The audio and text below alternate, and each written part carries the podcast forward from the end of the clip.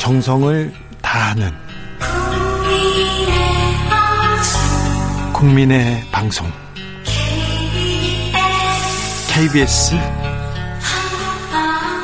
주진우 라이브. 그냥 그렇다고요.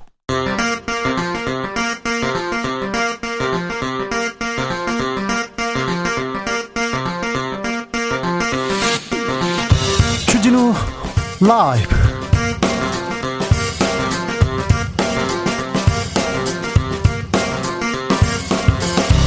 2022년 6월 27일 월요일입니다. 안녕하십니까. 주진우입니다. 윤석열 대통령이 김건희 여사와 함께 나토 정상회의 참석차 출국했습니다. 한일 정상회담은 무산됐는데요. 한일 정상은 4년 9개월 만에 열리는 한미일 정상회의에서 첫 만남을 갖습니다. 오늘 윤 대통령 출국장에 이준석 대표 모습 보이지 않았습니다. 못했습니다. 이준석 대표와 윤핵 간의 갈등은 어떤 양상으로 전개될까요? 일부에서 자세히 들여다보겠습니다. 통제인가 개혁인가 행정안전부에 경찰국 신설을 두고 치열한 경론 펼쳐지고 있는데요. 김창룡 경찰청장이 사의를 표명했습니다. 윤 대통령은 사표 수리 일단 보류했습니다. 갈등의 주체 이상민 행안부 장관 오늘 윤 대통령 배웅장에서 환하게 웃고 있더군요. 앞으로 경찰국 신설 논란 어떻게 전개될까요? 국회 원구성에서 꼬인 여야의 치열한 대치 어떻게 풀릴까요? 정치적 원의 시점에서 들여보다 보겠습니다. 서해 공무원 피살 사건에 대한 여야의 움직임 더욱 빨라지고 있습니다. 국민의힘에 이어서 민주당도 당내 TF 구성해서 대응하기로 했습니다. 훅 인터뷰에서 하태경, 윤건영 의원 차례로 만나보겠습니다. 나비처럼 날아 벌처럼 쏜다. 여기는 주진우 라이브입니다. 오늘도 자중차에 겸손하고 진정성 있게 여러분과 함께 하겠습니다. 요즘 물가 아이고 억소리 납니다. 기름값 계속 오르고요. 아이고 식료품값 계속 아이고 먹고 살기 힘들다는 말이 절로 나온다고 합니다. 정부가 3분기부터 그러니까 다음 달부터 전기요금이 가스요금 동시에 인상했습니다. 킬로와트당 5원을 인상했다는데 엄청 많이 인상했다고 합니다. 전기료. 가스요금은 7% 인상됐습니다. 다음 달부터 아, 바로 이렇게 적용된다는데 여름철이고요. 에어컨, 선풍기 안 쓸 수 없는데 안 틀 수 없는데 참 서민들은 힘듭니다. 이래저리. 아, 코앞으로 다가온 고물가 시대 다음 달에는 6% 이렇게 물가가 오를 거라고 얘기하는데 생활 물가 할까 물가 계속 오르고 있어서 걱정입니다. 어떻게 물가 얼마나 올랐어요? 어디에서 체감하고 있는지 알려 주십시오. 아이고 물가 생각하고 유가 생각하고 주식 생각하면 탄식이 절로 나오는데 오늘 대통령 첫, 첫 순방길 나섰습니다. 환하게 웃고 있더군요. 가시는 분, 배웅하시는 분들도 그렇게 즐거우시더라고요. 뭐 첫 순방길이고, 네. 뭐 밝게 보내드리는 건 맞는데, 아, 저분들이 우리 마음을 헤아리고, 뭐, 나토 정상회의 가서 우리를 위해서 한 걸음 더 뛰겠지. 이 비행기 표, 비, 비행기 표가 국민의 피고, 이 가서 정상회담 할 때 쓰는 돈들이 아, 백성의 기름이라는 걸 다 잘 아시겠지 생각해 봅니다. 샵 9730 짧은 문자 50원 긴 문자 100원입니다. 콩으로 보내시면 무료입니다. 아 물가 너무 많이 올랐어요. 여기서 느꼈어요. 그리고 대통령 이거 좀 해주세요. 일로 보내시면 됩니다. 그럼 주진우 라이브 시작하겠습니다.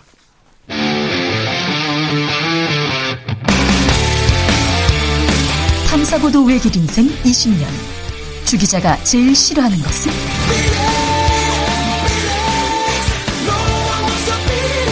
세상에서 비리와 부리가 사라지는 그날까지 오늘도 흔들림 없이 주진우 라이브와 함께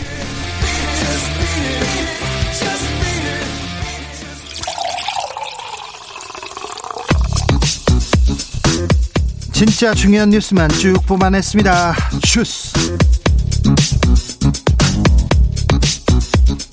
정상근 기자 어서 오세요. 네, 안녕하십니까? 네. 전기요금도 가스요금도 많이 올랐네요. 네. 네. 괜찮으시죠? 네, 청구서가 나와봐야 알 것 같습니다. 네, 아직은 안 나왔으니 청구서 나오면 꼼꼼하게 챙겨봅니까? 네, 챙겨보는 편입니다. 그래요. 저는 네. 안 챙겨봐요. 저는 통장도 안 보고요. 네. 아, 영수증 그런 거 안 봅니다. 슬퍼요. 대본은 잘 보셔야. 네. 대본은 열심히 봐야 되는데 대본은 열심히 봐도 잘 모르니까요. 아, 잘 알고 계십니다. 네. 네, 그렇습니다. 아무튼 아, 서민물가 너무 올랐어요. 좀 잡아주세요. 이렇게 얘기하는데 정치권에서 조금 받아들였으면 좋겠습니다. 서민의 고통을 좀 이해하셨으면 하는 생각합니다. 자, 이상민 행안부 장관 경찰국 출범 공식 선언했습니다. 네, 이상민 행정안전부 장관은 오늘 기자회견을 열고 어, 행정안전부 내에 이른바 경찰국으로 불리는 경찰 업무 조직을 조속히 신설할 것이라고 밝혔습니다. 네. 아, 이상민 장관은 다음 달 15일까지 최종안을 만들고 관련 규정 마련에 착수할 것이다라고 말했기 때문에 어, 이르면 다음 달 안에 이 조직이 만들어질 것으로 보입니다. 굉장히 강경한 어조 보였습니다. 네, 이상민 장관은 지난 30년간 경찰 조직이 변하지 않은 이유는 지나치게 비대하고 권력과 가까웠기 때문이다라고 주장하면서 어, 윤석열 정부는 헌법 정신에 맞게 하나하나 고쳐나가겠다라고 말했고요. 어, 오히려 역대 정부가 경찰 지휘 체계 관련해서 행안부를 패싱한 것이다라면서 공룡 경찰에 손 놓고 있는 것은 행안부의 직무유기라고 주장했습니다. 김창룡 경찰청장 사의를 표명했습니다.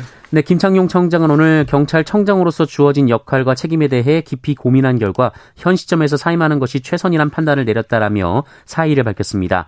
어, 김창룡 청장은 행정안전부 경찰 제도 개선 자문위원회 논의와 관련해서 어, 국민의 입장에서 최적의 방안을 도출하지 못해 송구하다라며 어, 직접적인 사의의 배경이 행안부 경찰 통제 논란과 관련된 것이다라는 입장을 밝혔습니다. 입장을 명확하게 했습니다. 대통령실에서는요. 네, 대통령실 측은 이에 대해 정식으로 사표를 내면 법이 정한 절차에 따라 처리할 것이라고 밝혔는데요.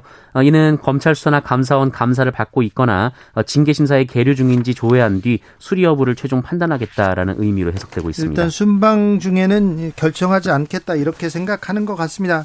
어, 정부 여당 그러니까 국민의힘에서는 김창룡 청장을 비난하고 나섰습니다. 서해상에서 북한군에게 피살된 공무원 유족들이 오늘은 민주당을 찾았습니다. 네, 해양수산부 공무원 이대준 씨의 유족 측은 오늘 이 민주당 지도부를 찾아서 사건 관련 대통령 기록물 공개를 요구했습니다. 네. 어, 형 이래진 씨는 기자들과 만난 자리에서 7월 4일까지 기록물 공개를 민주당 당론으로 채택하지 않거나 7월 13일까지 국회 의결이 안 되면 문재인 전 대통령 고발을 확정하겠다라고 밝혔습니다. 기록물 공개를 지금 민주당이 맡고 있는 건 아닌데요. 아무튼 유족들 계속 주장합니다. 어, 공개되지 않을 경우 문재인 전 대통령 이렇게 고발하겠다 이렇게 얘기했는데 지금 전 대통령인데 고발하겠다 이렇게 얘기합니다. 이 내용은 2부에서 하태경, 윤건영 의원 이어서 자세히 다뤄보겠습니다. 서훈 전 국가안보실장을 두고도 공방 이어지는데 이 부분도 두루 다루겠습니다. 추경호 경제부총리 물가 상승 6% 이를 거라고 이렇게 얘기했습니다. 네, 추경호 경제부총리가 어제 6월 또는 7, 8월에 6%대의 물가 상승률을 볼 수 있을 것이다라고 밝혔습니다. 6%대의 물가 상승률은 IMF 이후에 한 번도 겪은 적이 없는 수치입니다. 어우, 상상할 수 없는 고통이 지금 아, 다가오고 있다 이런 얘기예요. 네, 추경호 부총리는 물가 상승의 원인 대부분이 국제 유가와 같은 해외발 요인이라고 주장하면서 네. 상당 기간 고물가가 지속될 것이다라고 말했습니다. 야, 그런데 우리가 잘 대비하고 있나 이게 걱정이에요. 정부가 잘 대비하고 있나? 아, 알겠어요. 전쟁 때문에 물가 급등하고 불안해요. 주가 떨어지고 있어요. 그런데 전 세계에서 우리나라가 주가가 제일 많이 떨어지고 있어요. 정부가 잘 대응하고 있나? 이거 물어볼 수밖에 없지 않습니까? 물가가 오르고 있는데 조금 조금 많이 오르고 있는 것 같아요. 그걸 좀 잘 하고 있는지 그것도 좀 따져봐야 될 것 같습니다. 기름값 계속 오릅니다. 네, 어, 기름값이 7주째 상승하고 있습니다. 네. 어, 조금 전 그 한국석유공사가 공시한 어, 휘발유 전국 평균 리터당 가격이 2,133.21원이었고 경유는 2,152.15원이 됐는데요. 네. 일주일 전과 비교해 보면 휘발유가 25원 정도, 경유는 한 40원 가까이 올랐습니다. 당분간 국내 기름값 상승 이어집니다. 그러니까 좀 정부에서 아, 좀 대처를 좀 해야 됩니다. 기업체에서도 좀 대처를 할 수 있도록 조금 이렇게 잘 쳐다보고 있어야 되는데 계획을 세우고 있으십니까? 좀 묻고 싶습니다. 왜 그러냐면요. 기름값 오르니까 정유사 초호황입니다. 최대 호황으로 돈을 계속 벌고 있어요. 네. 민주당 김성환 정책회의장은 SK이노베이션, GX칼텍스, S-오일, 현대오일뱅크 등 이 정유 4사의 올해 1분기 영업이익이 무려 4조 7,668억 원이라고 밝혔습니다. 어, 서민들은 리터당 2천원 기름값을 감당하지 못해서 고통받는 사이 이 대기업 정유사는 최대 호황을 누리고 있다 이렇게 지적했는데요. 이건 너무하잖아요. 네, 민주당 박홍근 원내대표는 정유업계의 고통 분담을 요구하겠다라고 했고 그 여당인 국민의힘 권성동 원내대표도 이 정유사들 역시 고유가 상황에서 혼자만 배불리려 해서는 안 된다라고 공개 촉구했습니다. 자, 물가가 오릅니다. 유가가 오릅니다. 정유사 같이 고, 통 분담하라고 안 합니다. 돈을 조금만 벌으라고요. 많이 벌지 말고 이럴 때 배 채우는 건 너무하지 않습니까?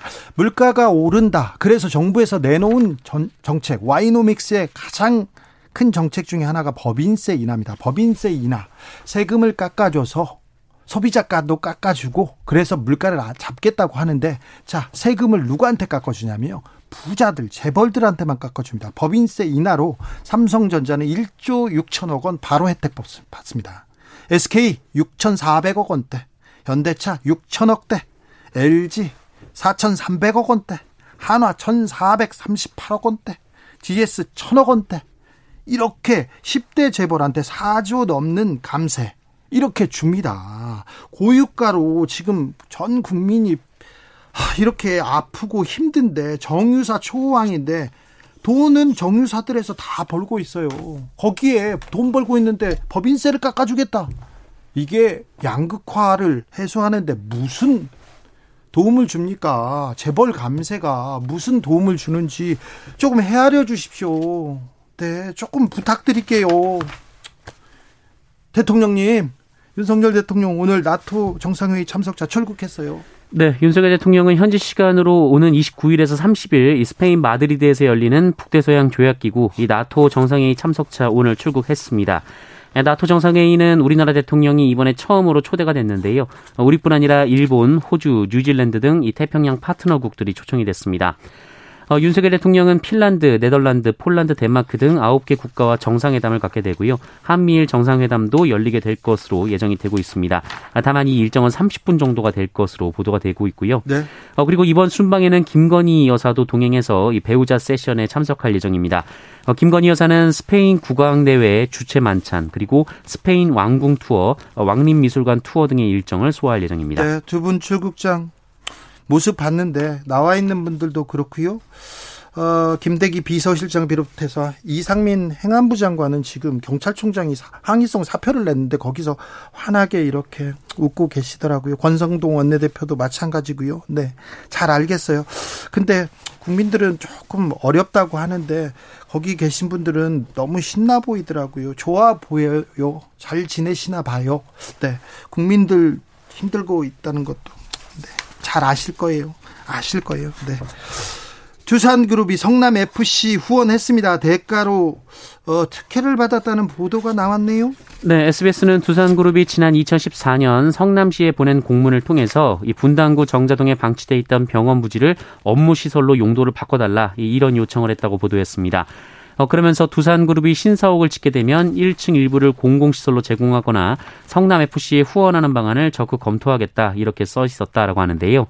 이 병원 부지는 두산 측이 10년 넘게 용도 변경을 요구해왔다고 합니다. 네. 어, 그리고 이후 성남 FC는 이 광고 등 후원을 유지한 사람에게 유치한 사람에게 어, 10에서 20%의 성과급을 지급하는 내부 지침을 만들었고 성남시는 용도 변경을 통해 이 두산그룹 신사옥 신축과 계열사 이전 계획을 발표했으며 어, 그해 두산건설이 성남 FC와 53억 원 규모의 광고 협약을 맺었고 이 성남 FC 직원 이모 씨가 그 공로로 3천만 원을 받았다 이런 보도였습니다. 이재명 의원 측에서도 입장을 냈습니다. 이재명 의원 측은 관련 의혹에 대해서 이세 수익을 높이고 지역 경제 발전을 도모하기 위한 지방자치단체의 기업 유치 활동이라면서 이 성남시는 두산그룹 유치로 3, 4천 명의 노동자 유입을 기대하고 이 법인 지방소득세 등 추가 세원을 발굴했으며 이 장기간 흉물로 나와 있던 부지를 처분했으니 시민들에게 이익이 되는 모범 행정을 선보인 것이다라고 밝혔습니다. 그런데 구단주가 이재명 시장이었는데요. 구단주나 뭐 어떤 사람들이 좀 특혜 이익을 받습니까?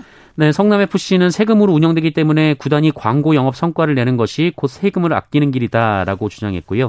또 성남FC에서 발생한 이익은 성남시에 귀속이 되고 어, 구단주가 이익을 얻는 것은 불가능하다라고 덧붙였습니다. 이 내용은 경찰에서 수사를 하다가 한번 네, 접었다고 하죠. 한번 어, 멈췄던 내용인데 다시 수사가 이어지고 있는데요. 경찰 수사가 어디로 이어지는지 한번 자세히 좀 아, 면밀하게 살펴보고 있겠습니다. 법무부가 국회에 검찰 개혁 법안에 대해서 권한쟁의 청구를 냈습니다. 말이 좀 어려운데요. 이 법이 문제가 있다 이렇게 선, 헌법재판소에 청구했어요. 네, 이 법무부는 오늘 검찰 수사권 조정안에 대해 국회를 상대로 하는 권한쟁의 심판을 헌법재판소에 청구했습니다. 또한 효력 정지 가처분도 함께 신청을 했습니다. 네. 이 관련 법안은 검찰이 직접 수사를 개시할 수 있는 범죄의 종류를 기존 6대 범죄에서 경제부패 등 2대 범죄로 축소하고 경찰이 수사한 사건을 동일 범죄 사실 내에서만 보안 수사를 지시하도록 규정했는데요. 어, 법무부는 이번 신청을 내면서 이 구체적인 청구 사유로 법 개정 절차의 헌법상 절차적 민주, 법치주의 원리를 위반했다라고 주장했습니다. 이 권한쟁의 심판은 말씀하신 대로 이 국가기관 상호 간 그리고 국가기관과 지방자치단체 간 또 지방자치단체 상호 간의 권한 범위를 헌법재판소가 판단하는 절차입니다. 체험학습을 떠난 가족이 있어요. 그런데 실종됐다고요? 네, 어, 광주 남구에 거주하는 10살 조윤아 양의 가족이 지난달 19일부터 이달 15일까지 이 가족끼리 교회 체험학습을 떠난다. 아, 이렇게 학교에 신청한 뒤 어, 실종된 일이 있었습니다. 이 체험학습 기간이 끝난 지난 16일 이후에도 이 조윤아 양이 등교하지 않았고 어, 이에 학교 측이 조윤아 조윤아 양의 부모와 지속적으로 연락을 했지만 닿지 않자 지난 22일 경찰에 실종 신고를 냈습니다. 어, 이들은 학교 측에는 행선지를 제주도로 밝혔습니다만 이 마지막으로 위치가 확인된 곳은 완도였습니다.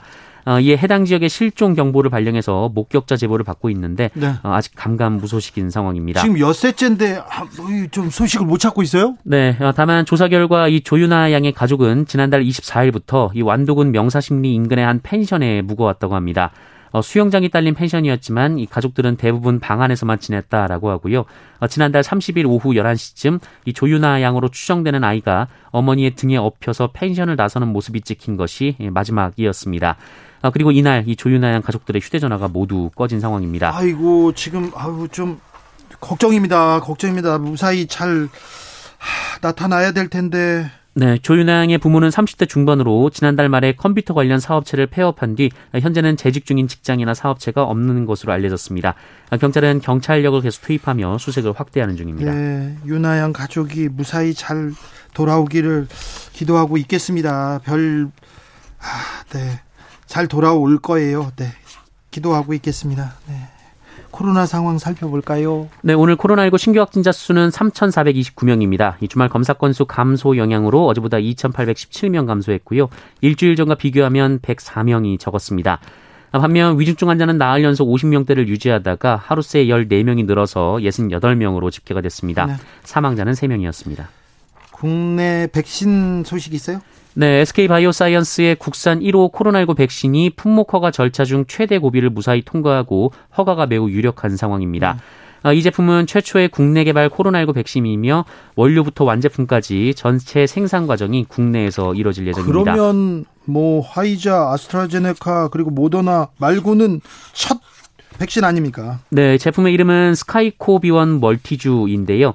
어, SK바이오사이언스와 미국 워싱턴 대학이 공동 개발을 했다고 하고요. 네. 어, 4주 간격으로 이 두 차례 접종을 하면 됩니다. 서울에서 6월에 사상 처음으로 열대야가 있었다고요? 네, 어, 오늘 오전 8시까지 일 서울 어, 서울의 일 최저 기온이 새벽 4시 54분에 기록된 25.4도였습니다. 그래요? 최저 기온이 25도가 넘으면 열대야로 규정을 하는데요.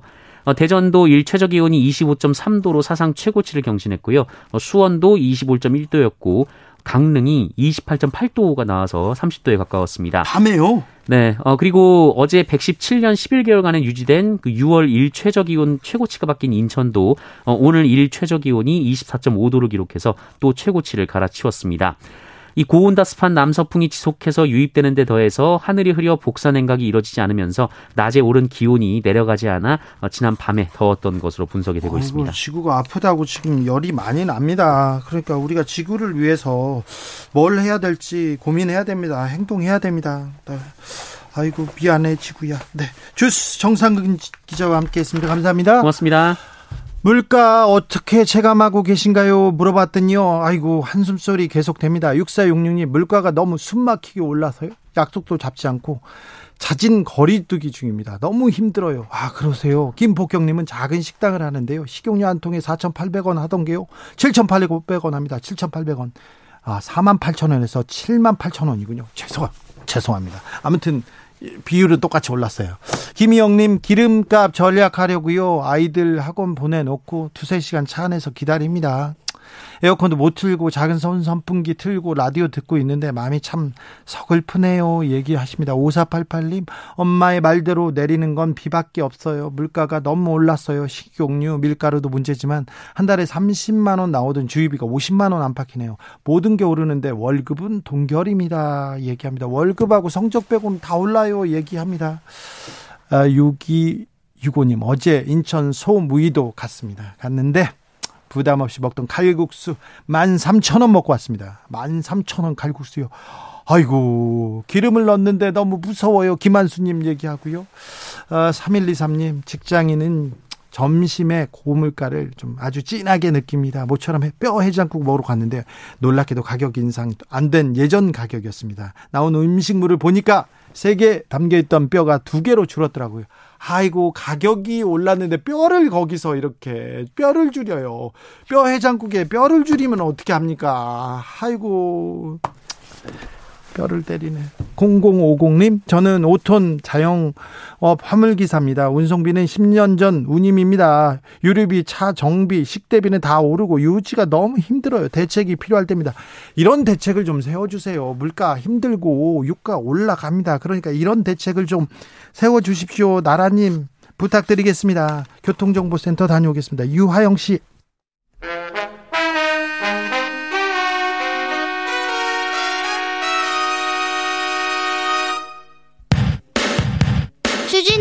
라이브 돌발 퀴즈. 오늘의 돌발 퀴즈는 객관식으로 준비했습니다. 문제를 잘 듣고 보기와 정답을 정확히 적어 보내주세요. 오늘 오후 윤석열 대통령과 김건희 여사가 서울공항을 통해 스페인 이곳으로 출국했습니다. 이곳에서 열리는 북대서양 조약 기구 나토 정상회의 참석을 위해서인데요. 윤 대통령은 3박 5일간 최소 14건의 외교 일정을 소화하게 됩니다. 자, 여기서 문제 드릴게요. 스페인의 정치, 문화, 예술을 이끄는 수도로 스페인 최대 도시인 이곳은 어디일까요? 보기 드릴게요. 1번 마드리드, 2번 마추픽추. 다시 한번 들려드릴게요. 1번 마드리드, 2번 마추픽추. 샵 9730 짧은 문자 50원 긴 문자는 100원입니다. 지금부터 정답 보내주시는 분들 중 추첨을 통해 햄버거 쿠폰 드리겠습니다. 주진우 라이브 돌발 퀴즈 내일 또 만나요.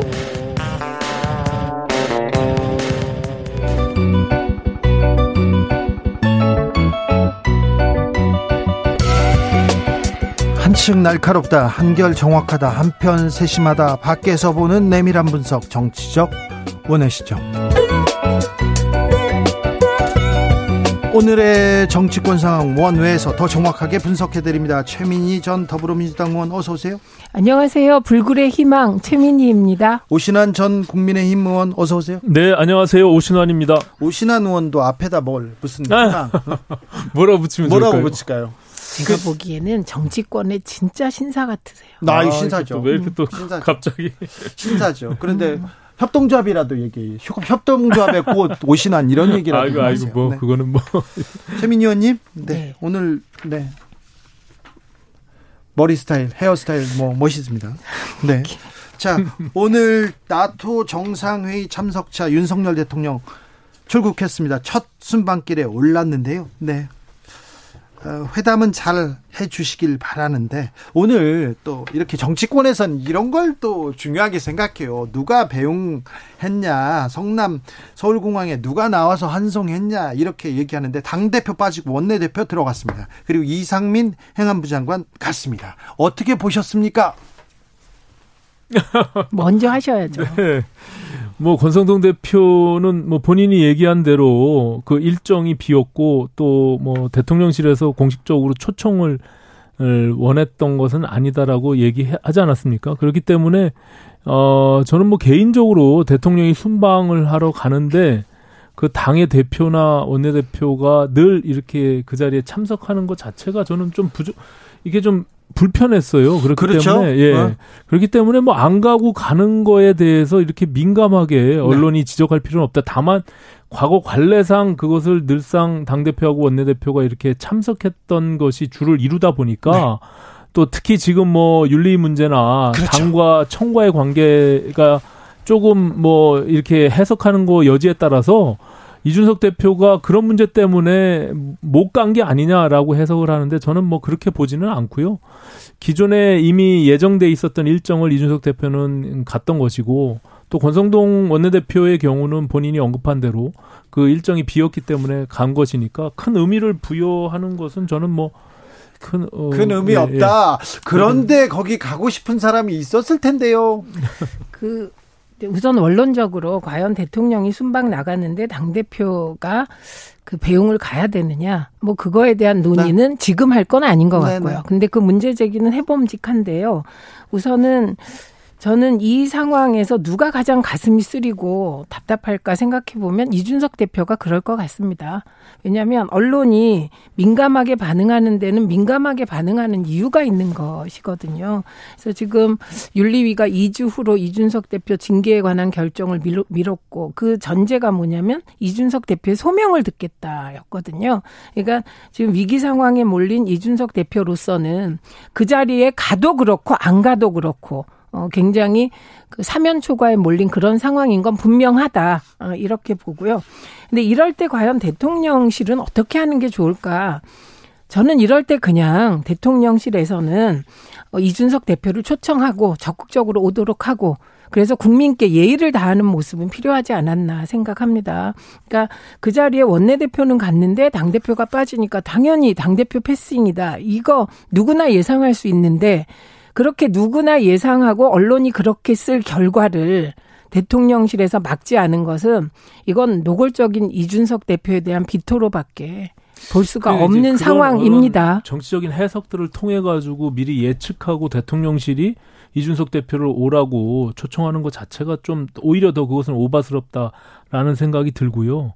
그렇기 때문에 그냥 관례상 원내대표나 이준석 대표나 그 대통령이 순방하는 비행기 공항에 그 두 분을 오라고 하는 것 자체가 이상하잖아요. 그래서 그냥 통례적으로 오라가라 얘기를 아예 안 한 거죠. 근데 다만 권성동 대표는 그 자리에 본인이 스스로 참석한 거고 이준석 대표는 본인이 스스로 안 간 거예요. 근데 지금 징계위원회가 윤리위원회가 7월 7일 날 예정돼 있는데 그 자리에 이준석 대표가 가면 간다 가는 대로 또 언론에서는 다른 해석을 할 테고 또 안 가면 안 가는 대로 해석을 하기 때문에 저는 청와대 입장 그러니까는 지금 용산 대통령실의 입장에서는 이준석 대표와의 일정 정도 거리를 둘 수밖에 없는 그래서 개입 하는 것이 오히려 부적절한 언론의 그 뭐 구설수에 오르는 것보다는 그렇게 일정 정도 거리를 둘 수밖에 없는 그런 상황이 돼버린 것이죠. 그러니까 음, 이게 형식적인 의전에 대하여 예를 들면 언론적으로 뭐 그 관행이 문제다라고 할 수 있다니까요. 제가 이미 말씀드렸고 그러나 이 상황은 정치권이라는 게 사실 많은 걸 보여주는 것이잖아요. 그리고 대통령의 일정과 그 대통령의 일정을 같이 하는 사람은 그 자체가 그 대통령의 국정 방향을 보여주는 거란 말이죠. 그러니까 제가 말씀드리는 건 최소한 이럴 땐 그냥 형식적으로 어, 국민들께 예의를 다하는 차원에서 당대표든 원내대표든 관행적으로 오는 게 더 국민 보시기에 좋았다. 이 정도이고요. 그리고, 어, 저는 개인적으로 이준석 대표가 국민의힘 당대표가 되면서 국민의힘이 근본적으로는 바뀐 게 없다고 봅니다. 지금 이준석 대표에게 취하는 태도를 보면. 예. 그런데 이준석 대표로 하여 당이 쇄신된 것 같은 이미지를 얻었고 그 결과 플러스 요인이 많았다고 생각해요. 그런데 지금은 누가 봐도 이준석 대표가 지금 비토당하고 있는 이 상황이잖아요. 그러니까 이 상황을 정치란 겉으로 웃으면서 속으론 정말 살벌한 권력 투쟁을 하는 곳이라 결과는 어떨지 모르겠습니다만 그 과정을 예쁘게 하려고 노력하는 거. 저는 이게 국민께 예의를 다하는 과정이라고 제가 보는 거고 그래서 이런 형식적인 의전은 그냥 관행대로 하는 것이 지금은 예의다. 알겠습니다. 그런데요. 그 전에 당 대표를 어떻게 징계할 수 있겠느냐 얘기 그런 얘기가 많았는데 주말 지나면서 그리고 2주간 아, 시간을 주면서 징계할 가능성이 높다 이렇게 보는 분들이 많아졌더라고요. 음, 징계를 뭐 어떻게 할지 여부와 상관없이 이 당이 계속 이렇게 불안정한 불확실성에 노출돼 있는 것은 저는 적절하지 않다라고 보여집니다. 예. 그리고 뭐 지금 이제 당원 당규상 네 가지의 징계가 결정이 되거든요. 징계를 물론 안 할 수도 있죠. 징계를 하게 되면 최 낮은 단위가 이제 경고고요. 최고 높은 단위가 이제 그 제명인데 그 경고 이외에 뭐 출당 권고나 아니면은 당원권 정지 이런 것들이 만약에 징계 결정이 되게 되면 저는 어, 상당히 이 당이 갈등과 내용 속으로 깊이 갈 수밖에 없는 그런 상황이 된다라는 예. 점을 말씀드리고요. 왜냐하면 이게 당원 당규상 다시 한번 말씀드리지만 윤리위원장과 윤리위원들의 선임과 임명과 해임 권한을 최고위와 당 대표가 갖고 있고요. 또한 그 징계 결정을 하, 이제 윤리위가 하면 그 처분권 처분권자는 당 대표로 돼 있어요. 네. 그러니까는 윤리위원회가 직접 처분을 할 수 있는 권한은 없는 거예요. 그리고 당규 30조에 보면 어, 당 대표와 최고위원회 결정을 통해 가지고 징계 안에 대해서 중지 취소시킬 수 있는 권한도 당 대표가 갖고 있어요. 그렇기 때문에 이준석 대표가 이것을 순수히 그냥 수용하고 그래 내가 잘못했다. 라고 해서 자진 사퇴할 가능성은 저는 없다고 보기 때문에 그럼 어떤 결정이 나와도 그때부터 또 그럼요. 예, 저는 그렇기 때문에 더 걱정스러운 측면이 있고 윤리위원회가 괜히 무리하게 왜 이런 것을 지금 들고 나와서 그리고 수사 중인 사안이고 그리고 수사가 종결돼서 그 결과를 보고 나서 판단해도 충분한 것을 왜 지금 정치적인 이런 논란을 갖게끔 했는지 저는 그것이 좀 아쉬워요. 그 우선 저는 이건 재척 사유가 될 것 같은데요. 어, 예를 들면 일반적인 그 민주주의 법 작동 원리에 따르면 본인이 해당되는 사안에 대해서는 당대표의 권한이 재척 사유에 해당될 것이라 네. 이 부분은 조금 더 법률적 검토를 해보시라. 네, 이런 말씀 음, 드립니다. 그리고 빨리 해결하는 게 좋겠다는 저희가 누누이 여기서 몇 차례 얘기를 한 것 같고요. 우선은 이준석 대표의 최측근이 문제 제기를 한 당사자를 찾아가서 7억이라는 구체적인 액수를 제안하고 투자를 약속한 것까지는 지금 팩트로 나온 거 아닙니까? 그분에 대한 징계 절차가 지금 밟, 밟고 있고요. 네, 징계 절차를 밟고 있는데 그러면 이준석 대표의 최측근이 자기와는 관련 없는 그 회사에 왜 그런 제안을 했을까라는 의문은 당연히 제기되기 때문에 지금 상황에서는 최측근의 징계 여부 와 이준석 대표의 징계는 연동되어 있다고 보는 연동되어 있지 않아요. 그러니까 그 상식으로 그 잘 모르셔서 예, 그런데 상식으로 보입니다. 그래서 아니, 아니, 그렇지 않아요. 아닙니다. 그래서 어 상식으로 보이기 때문에 어 여, 거, 거기서 팩트 확인할 건 딱 하나예요. 최측근이 독자적으로 행동했냐. 이 대표와 교감이 있었냐인데 이에 관해서도 여러 가지 증언들이 나와 있는 것으로 알고 있기 때문에 네. 어 저는 이렇든 저렇든 징계는 빨리 끝내야 된다. 그러니까 이제 네. 팩트를 잘 이제 혼동해서 말씀을 하시는데 이준석 대표가 김철근 정무실장에게 가서 내려가서 한번 들어봐라라고 한 시점과 김철근 정무실장이 그 7억 원에 대한 투자 약정을 한 것은 전혀 다른 시점이 달라요. 2주 뒤에요. 네. 그렇기 때문에 지금 내려가서 바로 투자 약정을 했다라고 오해들을 많이 하시는데 그것은 시점 자체가 다릅니다. 그러니까는 들어가서 음. 내려가서 들어보라고 한 것은 그 네. 사람이 무슨 말을 하려고 하는지를 들어보라는 거 그 순수하게 그 자체고요. 네. 투자 약정을 한 것은 그 뒤에 2주 뒤에 내려가서 본인이 한 것이기 때문에 지금 말씀하신 대로 합리적으로 의심할 수는 있지만 이게 법률적으로 따지면 그 시간적인 차이와 또 도대체 김철근 그 정무실장이 이준석 대표와 교감 속에서 그것을 했는지 네. 여부는 네. 법적으로 다툴 문제예요. 예. 네. 이 법적으로 다투고요. 그거는 네. 뭐 진행이 될 것 같고 그렇다면 이건 그 말을 다 받아들이면 네.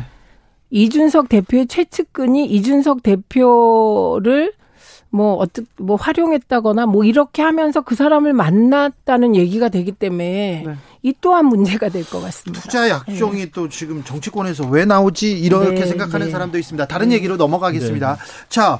민주당에서 법사위원장 그래 내줄게 이렇게 하면서 원구성 하자 이렇게 됐는데 어디서 다시 꼬여서 파행이 계속되고 있는 건지요. 어, 야당에서는 7월 1일 날 임시국회 열자 이렇게 되는데 왜 안 되는 건지 물어보겠습니다. 이 조건부로 자꾸 원구성을 하기 때문에 그래요. 네. 그러니까 원구성은 원구성이고 네. 원구성 이후에 사법개혁 특위나 지금 말씀하신 대로 권한쟁의 심판을 뭐 취하할 것인지 이런 부분들은 별도의 사안이잖아요. 근데 우리가 늘 어, 원내에서 협상을 할 때 교섭단체 간에 조건을 자꾸 이제 껴넣다 보면 그 조건 때문에 그 합의가 이루어지지 못하는 경우가 비일비재하거든요. 근데 지금 검수안박법 소위 그 법안이 통과된 이후에 그것을 전면적으로 거부했던 국민의힘의 입장에서는 그것을 종결짓는 사법개혁 특위를 구성하냐고 얘기하는 것은 그 자체를 우리가 인정하는 꼴이 되기 때문에 도저히 받아들일 수 없는 조건부를 거기에 끼워 넣은 것이거든요. 그렇기 때문에 권성동 원내대표 입장에서는 사개특위를 받는 조건에서 뭐 법사위원장을 당신 국민의힘이 해라라고 하는 것 자체가 성립되기가 굉장히 어려운 측면이 있는 거예요. 예. 우선 저는 두 가지라고 생각하는데요. 정치에서 받아들일 수 없는 조건을 누군가 정하면 정치는 없는 거죠. 협치는 음. 불가능하죠. 그래서 받아들일 수 있는 조건이 있고 없는 조건이 있는 건 아닌 것 같습니다. 그다음에 저 개인적으로는 박홍근 원내대표는 굉장한 결단을 해서 지지자와 당원들에게 무지하게 비난을 감수했습니다.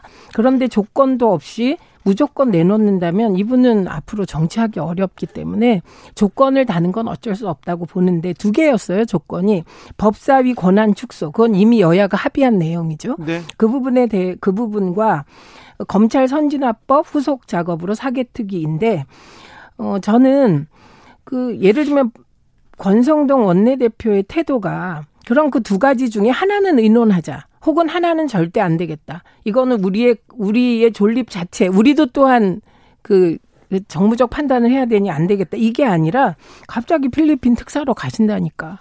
일주일이 또 붕 뜨니까 많이 양보하고 지지자들에게 그렇게까지 비난을 받으면서 법사위원장을 어, 국민의힘에게 어, 드리겠다 했던 박홍근 원내대표의 처지가 지금 굉장히 어려워지지 않았나 싶습니다. 아, 여기서 뭐 팩트를 좀 체크해야 될 거는 네. 일주일이 붕 뜨는 건 아니고요. 2박 3일 필리핀 특사로 가는 겁니다. 예. 물론 이제 가는 거 여부에 네. 대해서는 별도의 논의가 있어야 되겠지만 그리고 오늘 법무부 검찰이 검소한박법에 대한 권한쟁의 심판을 청구했고 가처분 신청을 했어요.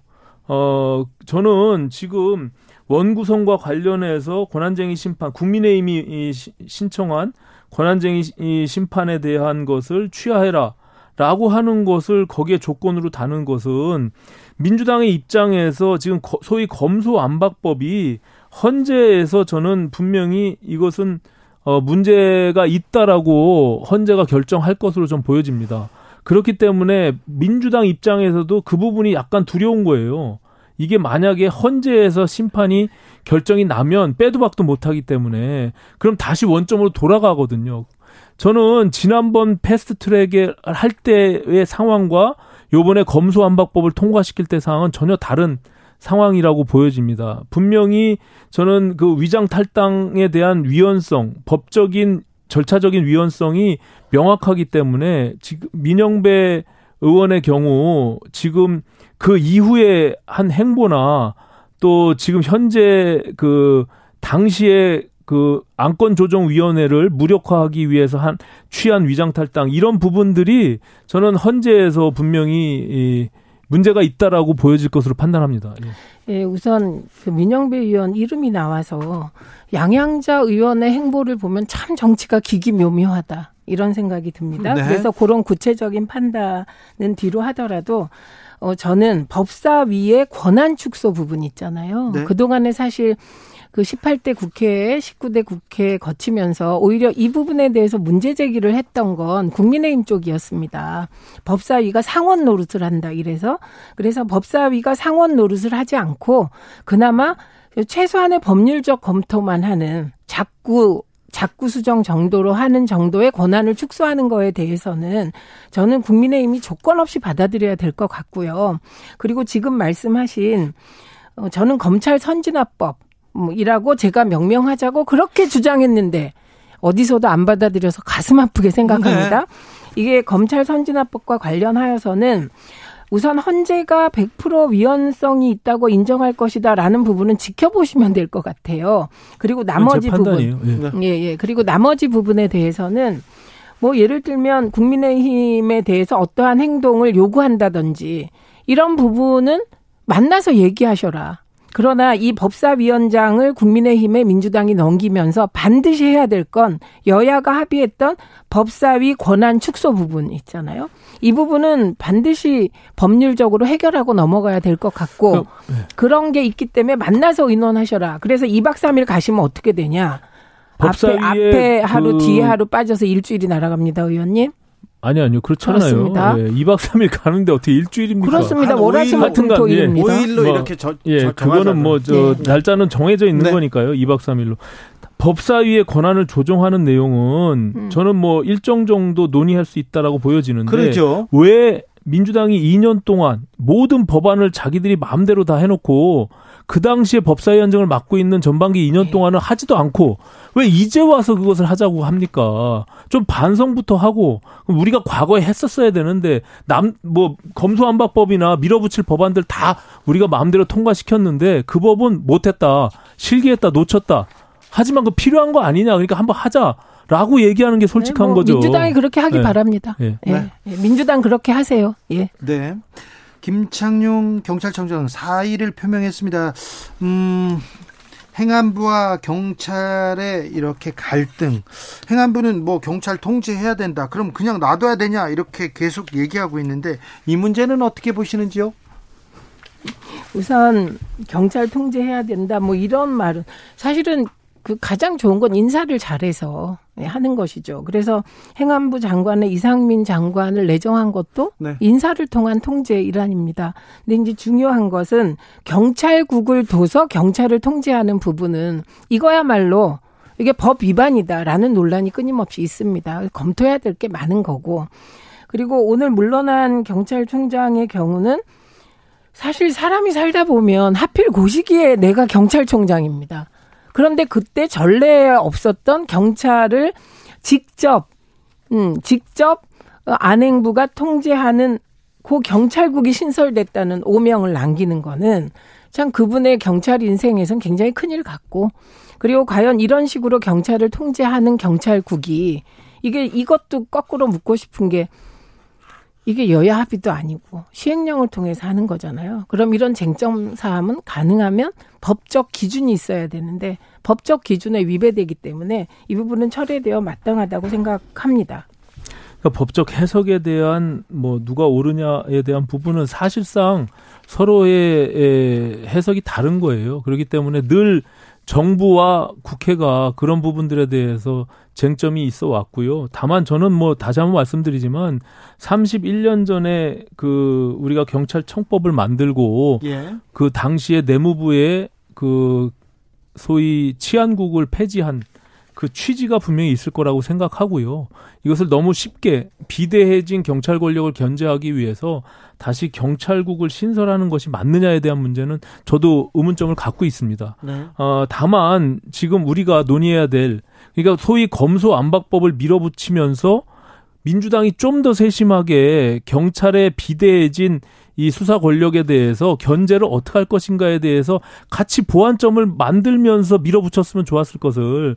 그것은 다 방치해 두고 경찰이 늘 지금 민주당의 내부의 의원님들도 그러면 경찰이 저렇게 비대해진 권력을 어떻게 통제할 것이냐. 정보도 모든 걸 갖고 있고 수사 권력도 갖고 있고 그러므로 인해서 결국에는 또다시 국민의 기본권이 침해될 부분들에 대해서 어떻게 할 것이냐에 대한 근본적 문제 의식이 있는 거예요.